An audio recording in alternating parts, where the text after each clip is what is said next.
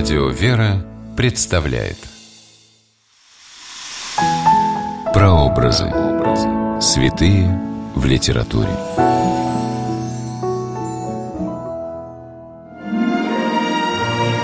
«Отцы-пустынники и жены непорочны», писал Александр Сергеевич Пушкин. И не только его одного вдохновляли образы святых египетских старцев. Здравствуйте, с вами писатель Ольга Клюкина с программой «Прообразы. Святые в литературе». Сегодня мы говорим о преподобном Павле Припростом и книге Константина Леонтьева «Четыре письма Сафона». Место действия – пустыни Древнего Египта. Время действия – начало IV века по Рождестве Христовом. 1871 году русский дипломат, мыслитель и писатель Константин Николаевич Леонтьев пережил тяжелую физическую болезнь, которая едва не привела его к смерти. Леонтьев принял решение оставить дипломатическую карьеру и постричься в монахи. Он служил тогда русским консулом в Греции. Через горы, верхом на коне, Константин Николаевич отправился на святую гору Афон. К этому времени относятся его произведения, написанные в эпистолярном жанре, в виде писем некого вымышленного героя в Россию, четыре письма Сафона – в письмах не раз встречается имя египетского пустынника начала IV века Павла Припростого, ученика Антония Великого. Антоний велел ему плести веревки. Павел старательно свил их. Антоний велел их расплести. Павел с радостью расплел их. Антоний велел ему шить одежду. Велел распороть и снова шить. Павел все исполнял охотно, не спрашивая даже, к чему эта бесполезная работа. Антоний не давал ему есть, он не просил. Тогда Антоний оценил и полюбил его. В общем-то, это все, что известно из биографии Павла Припростова, одного из учеников Антония Великого. За свое беспримерное терпение и послушание Павел получил от Бога дар пророчества – и исцелял даже безнадежных больных. И при этом до последних дней земной жизни считал себя младшим учеником преподобного Антония.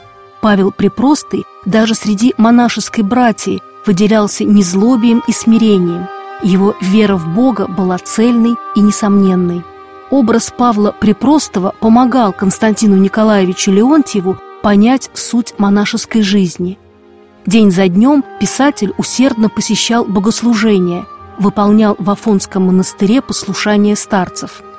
Автору четырех писем Сафона казалось, что в простоте и смирении он уже похож на Павла Припростого, но Леонтьев тут же ловил себя на таких тщеславных мыслях. «Вот», — говорит мне внутренний соблазнительный голос, — «ты лучше других, ты не злобив, ты во всем покоряешься, ты все выносишь. У тебя нет гордости, нет своеволия.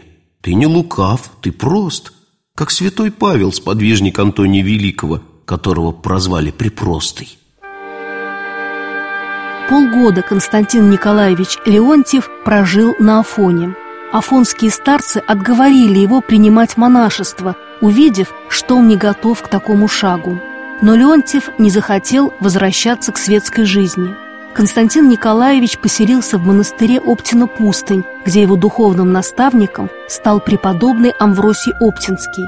А незадолго до смерти Леонтьев все же принял монашеский постриг с именем Климент. В письмах Сафона Константин Леонтьев размышляет о том, какими разными путями приходят к Богу интеллектуалы и неграмотные простецы. Сравни, например, Иоанна Дамаскина и Павла Препростого. Оба причислены к лику святых. Иоанн Дамаскин – аристократ, вельможа, сын правителя города Дамаска, философ, занимающийся метафизикой христианства. Павел был крестьянин и совершенный невежда. Но разве святой Иоанн и святой Павел этот не были людьми одной и той же идеи, одной и той же цивилизации? Иоанн понимал все в развитии, Павел знал только, что Христос – Сын Божий, что его распяли за нас, и нам хорошо и полезно за него распинать себя. Вот и все. А до подробностей он и доходить не хотел И соглашался свивать и развивать веревки всю жизнь свою по указанию более знающих людей С вами была Ольга Клюкина. До новых встреч в авторской программе «Прообразы. Святые в литературе».